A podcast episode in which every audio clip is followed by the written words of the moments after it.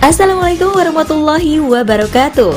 Hai sahabat narasi pos, apa kabarnya hari ini? Kembali berjumpa dengan saya, Maya Rohmah Kali ini kita bertemu dalam rubrik motivasi. Pemuda tidak diperbudak oleh hawa nafsu Oleh Asri Mulia. Tuhanmu mengagumi pemuda yang tidak memiliki sebuah atau tidak diperbudak hawa nafsu. Hadis riwayat Ahmad. Masihkah ditemukan pemuda yang tidak diperbudak hawa nafsu di zaman digital, khususnya di Indonesia? Pasti ada, tetapi jumlahnya sangat sedikit. Dari 60 juta lebih jumlah usia produktifnya, sebanyak 67,6 persen dinilai kurang berkualitas. Indonesia pemuda-pemudinya memang sedang tidak baik-baik saja, karena banyak yang diracuni oleh hal-hal negatif. Dicekoki demam Korean style, demam Parisau, dan lain sebagainya. Apa penyebabnya? Mereka tidak beruntung karena orang tua terjerat kemiskinan sehingga tidak mampu membiayai sekolah anak-anaknya sehingga banyak yang putus sekolah. Dampaknya, mereka yang harusnya berada di lingkungan pendidikan malah berada di lingkungan yang tidak punya tujuan seperti di jalanan, terjerat kriminalitas, pergaulan bebas, gaya hidup hedonis, hingga sudah tidak memiliki nilai-nilai kehidupan seperti hilangnya moral, tidak berakhlak baik, tidak mengerti nilai agama, dan hanya memiliki nilai sosial yang salah. Apalagi di zaman digital saat ini, memberikan keuntungan mengarah pada hal positif dan ada kerugian.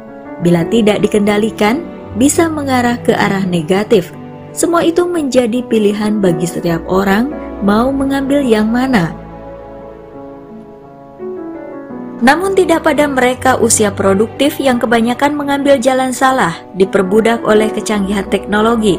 Salah satunya seperti yang terjadi dengan muda-mudi Citayam Fashion Week, memanfaatkan kecanggihan digital dijadikan ajang pamer fashion, berpose lenggak-lenggok, mengumbar aurat bagi perempuan, berkonten ria sebar di media sosial Instagram, TikTok, YouTube, Facebook, dan lainnya.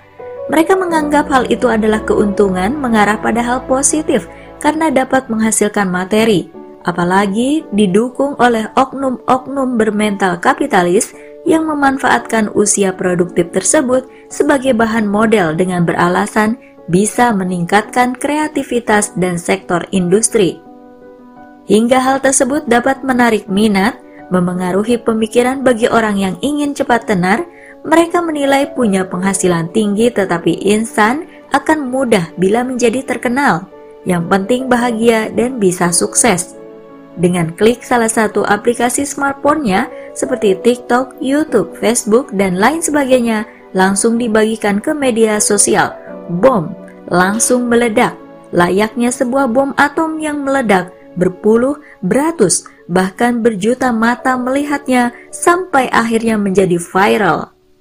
Memang sejatinya semua manusia punya sifat senang bila dipuji dan disanjung. Cinta dunia ingin kaya dengan cara mudah adalah hal yang fitrah. Namun, hal yang fitrah ini akan berdampak negatif bila tidak bisa dikendalikan, malah terus menuruti hawa nafsunya. Maka tidak jarang banyak orang mengekspos dirinya habis-habisan, rela melakukan hal yang tidak pantas, membagikan hal yang sebenarnya tidak berguna, bahkan melanggar nilai-nilai moral dan agama sekalipun. Sayangnya, masyarakat pun terkadang suka hal-hal yang dirasa unik, lucu, dan punya daya hibur yang bagus. Akhirnya sang artis medsos dadakan viral bermunculan. Mereka merasa kehadirannya didukung dan bisa menginspirasi banyak orang untuk menjadi tenar, miris. Bukan tidak boleh menjemput rezeki melalui ketenaran media sosial, tetapi bijaklah dalam menampilkan sesuatu. Bagi yang ingin tenar, jangan sampai menjual diri sampai merendahkan martabat, hilangnya malu, hilangnya nilai agama, tidak memikirkan lagi etika dan moral diri Khususnya bagi jiwa muda yang sedang asyik mencari identitasnya, pikirannya berorientasi pada fashion. senangnya melakukan hal-hal yang dirasa membawa bahagia di hidupnya. Ingin bebas tanpa aturan yang mengikat, sehingga tidak memiliki tanggung jawab di pundaknya, tidak merasa berbuat kesalahan bila melanggar.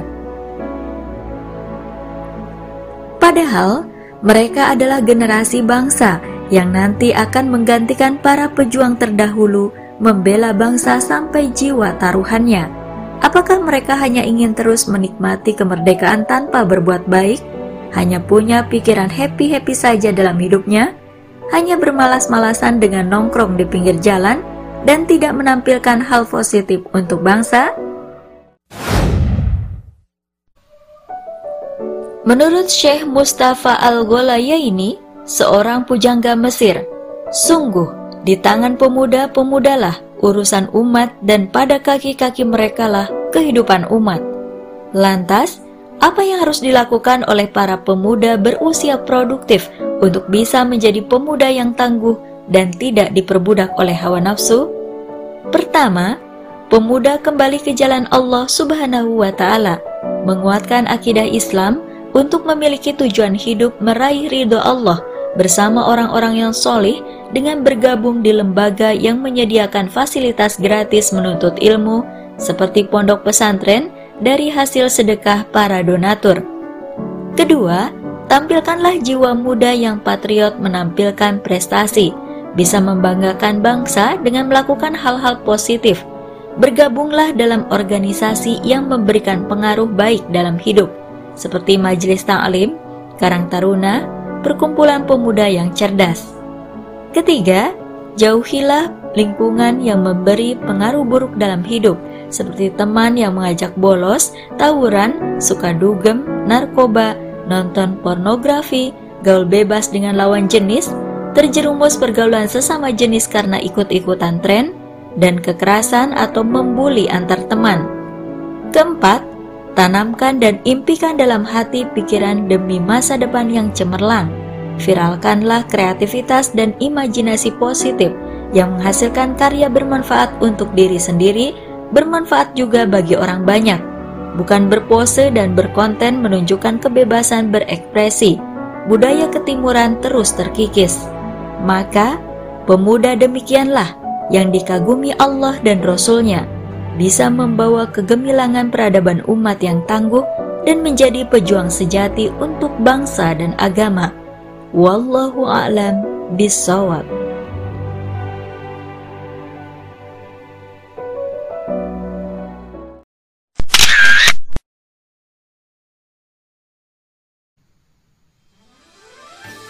Sahabat, itulah opini kali ini. Konten ini bisa Anda baca secara gratis. Silahkan kunjungi www.narasipos.com. Terima kasih telah mendengarkan. Saya Maya Rohmah. Sampai jumpa di episode berikutnya. Narasi Pos, cerdas dalam literasi media, bijak menangkap peristiwa kunci.